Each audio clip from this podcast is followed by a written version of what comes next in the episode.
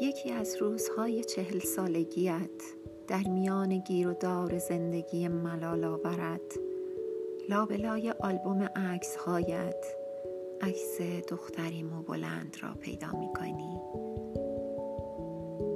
زندگی برای چند لحظه متوقف می شود و قبض های برق و آب برایت بی اهمیت تازه می‌فهمی 20 سال پیش چه در حیاهوی زندگی جا گذاشته ای.